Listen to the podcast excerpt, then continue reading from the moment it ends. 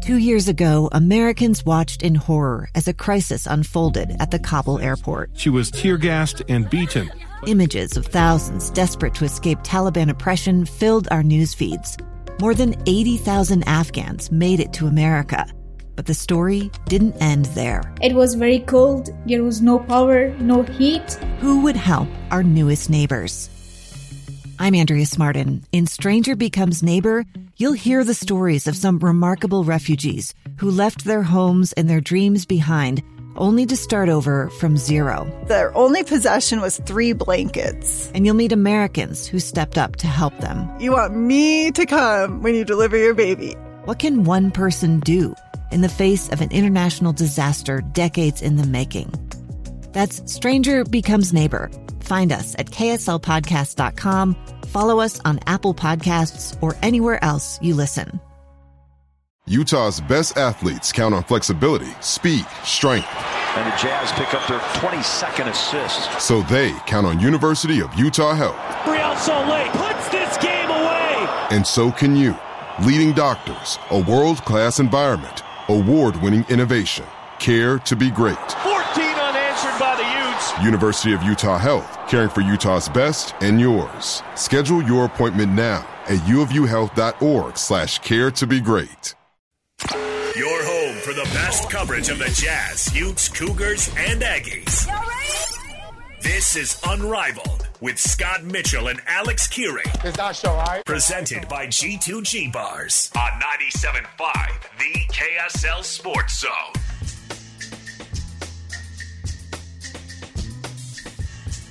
All right, everybody, welcome back.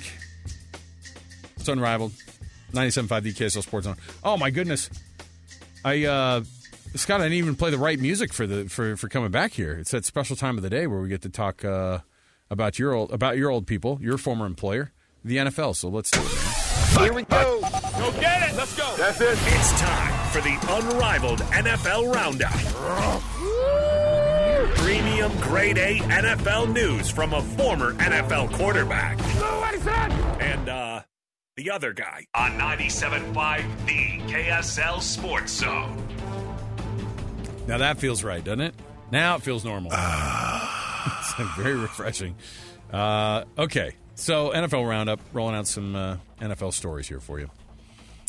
By the way, did you dip in any of the XFL action? That's the one that's going right now, right?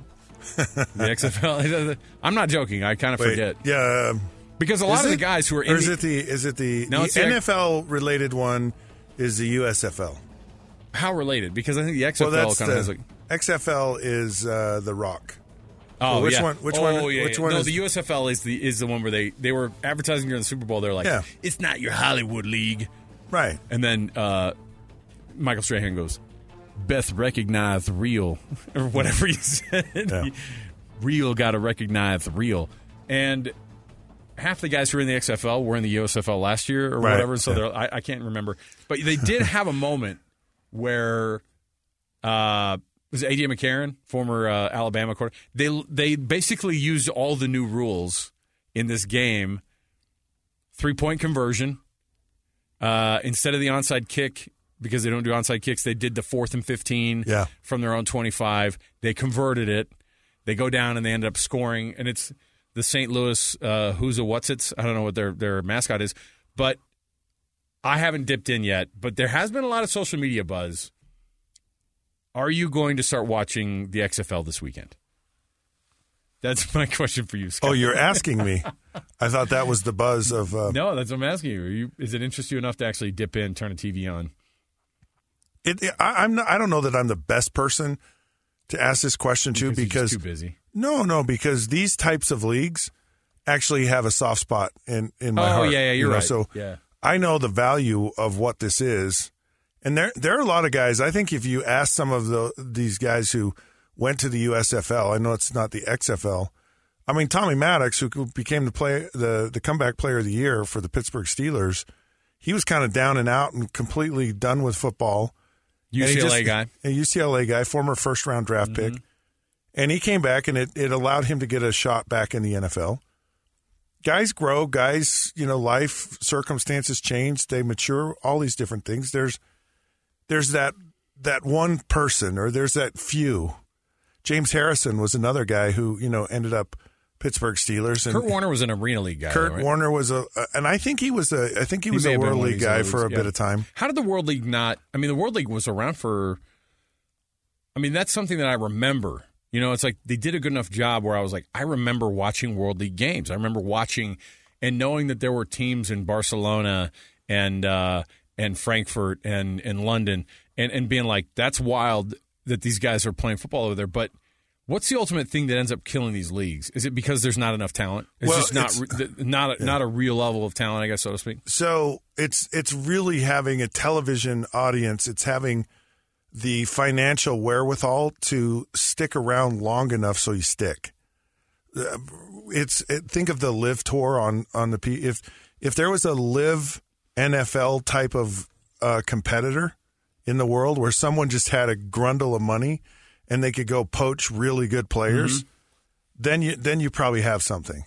So you've got to go find, you know, some oil, you know, country, rich country that goes, yeah, we want to get into American football. Yeah, that's not there's just not the right talent. Talent players, the NFL is a player-driven league, any professional sport. So you got to have those amazingly talented players that, you know, when I watch this, I'm going to see something freaking amazing. And what you don't see, you just see kind of average guys playing football.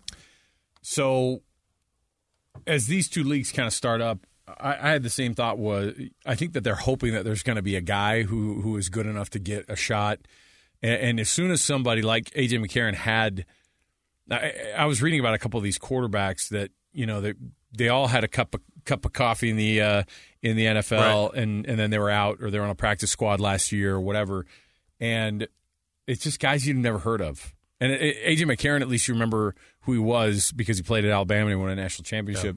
Yeah. And Brett Musburger hit on his girlfriend on live TV. But awkward. Those were the moments that like you.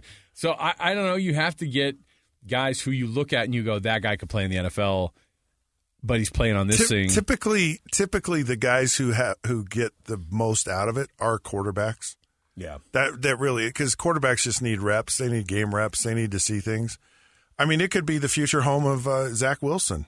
You know, who knows? And I don't say that in a mean-spirited way. No. You know, but you know, if there's a place for you to keep playing and kind of work through some things, and you know, until you get, you just hope that it's not like I was in the USFL. He was a USFL guy. That's how you know he's not an NFL guy. Like if it's a knock on your resume, that could be it, because in your time, it was developmental. They allowed you to be in both worlds. The NFL, you know, financially supported the World League. Well, and also with players. Yeah. They allocated players to go, which to me, I don't understand why the NFL wouldn't want to do that now. I know they have the practice squad, but it would be a similar type of thing to like the G League. Prop these guys up, let them develop. And just like, and you know, and tie a team to a USFL team or even an XFL team. Who cares? The problem is it's like maybe the USFL could be the majors, you know, could be AAA, and XFL is maybe AA.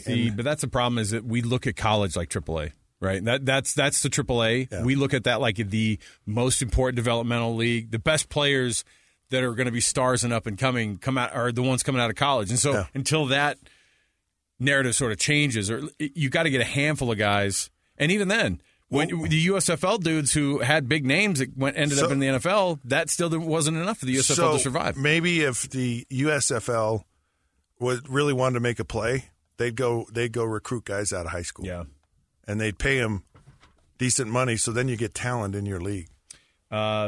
Let's go back to some of these NFL stories. Eric Bieniemy, of course, leaving Kansas City, going to Washington. He spoke up and said that he's leaving for another challenge, for a bigger challenge. And Patrick Mahomes says people who are saying that Eric Bieniemy doesn't have it and he's not a good enough play caller or all that, because LaShawn McCoy came out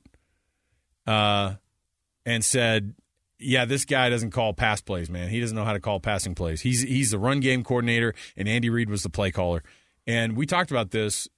I hope that he gets to that next level of I hope people don't look at him and just go, oh, the only reason he was successful was because of – there's got to be something there. One, to why he wasn't being hired as head coach, but then there's got to be something to why he's being hired as the Washington Commanders offensive coordinator. They're not just going to hire somebody who's got zero, ability to be able to call plays. So I hope he's able to use this as a stepping stone to whatever the next thing is. So when you're on a staff like with an Andy Reid or with anyone for that matter, everything's collaborative. Yeah, all the coaches sit in a room, and they're going to watch and study the opponent, and they're going to do that early on. Probably Monday night, Monday all day.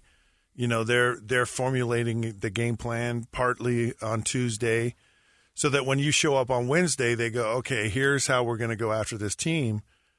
But Andy Reid sat in a room with Eric Bieniemy and with other coaches. And they've shared their thoughts and opinions. You listen to Andy Reid, and he goes, a lot of guys share their story or their play. I get all kinds of plays from a lot of people. So Eric Bieniemy has been in that process. And, Doug Peterson, if you look how he coached and all the people he put around himself when he was with the Philadelphia Eagles and now even with the Jaguars, there's not one person that does everything. And so what you're going to get with Eric Bieniemy is him an opportunity to be the guy masterminding and leading that collaborative effort and then having to be the guy that makes those final decisions on game day in the tough situations. It's like being a good play caller is someone that goes, okay, it's 3rd and 3, what do you got? Right now, like I need to play right now. 1st and 10, we just crossed the 50-yard line. What do you got? We're on the 12-yard line going into score. What do you got? And you got to be able to go, you can't sit around and go, you in your mind, you have to really know, here's the situation, here's what I want to do, and have a feel for, okay, what's the defense doing in these situations? What are they doing in the game? And that's where some guys really have a knack for it and are really good at it, and other people, like they choke, they can't handle that situation, and Eric Bieniemy is just going to get an opportunity to be the guy to have to make those calls under fire. We're going to have a ton of combine talk coming up in the next couple of weeks here because I'm interested over the next week or two before this thing gets started up. All the guys who are showing up, you're on this stage, and a bunch of locals got invited, so I'm interested to see how they end up doing there. So, all right, let's take a break. We'll come back. We got more to go. We have our 2-minute drill around the corner. When we do return, stuff to talk about in our 2-minute drill that we're jamming on in there. Also, does your home need a new look for this year? RGS Exteriors can help you out with that look. They can give you the stucco, brick, vinyl, or James Hardy siding that you need. Give them a call, 801-280-3110. That's 801-280-3110, RGS Exteriors. More to go around the corner. Stay right here with us, 97.5, the KSL Sports Zone. It's the story of an American held in a dark Venezuelan prison. Then all of a sudden they all kind of lined up. They pointed their guns at me. And this is the point where I thought, I'm going to die today. I'm Becky Bruce. I spent a year working on Hope in Darkness, which now has more than 2 million downloads. Find it on kslpodcast.com or wherever you listen to podcasts.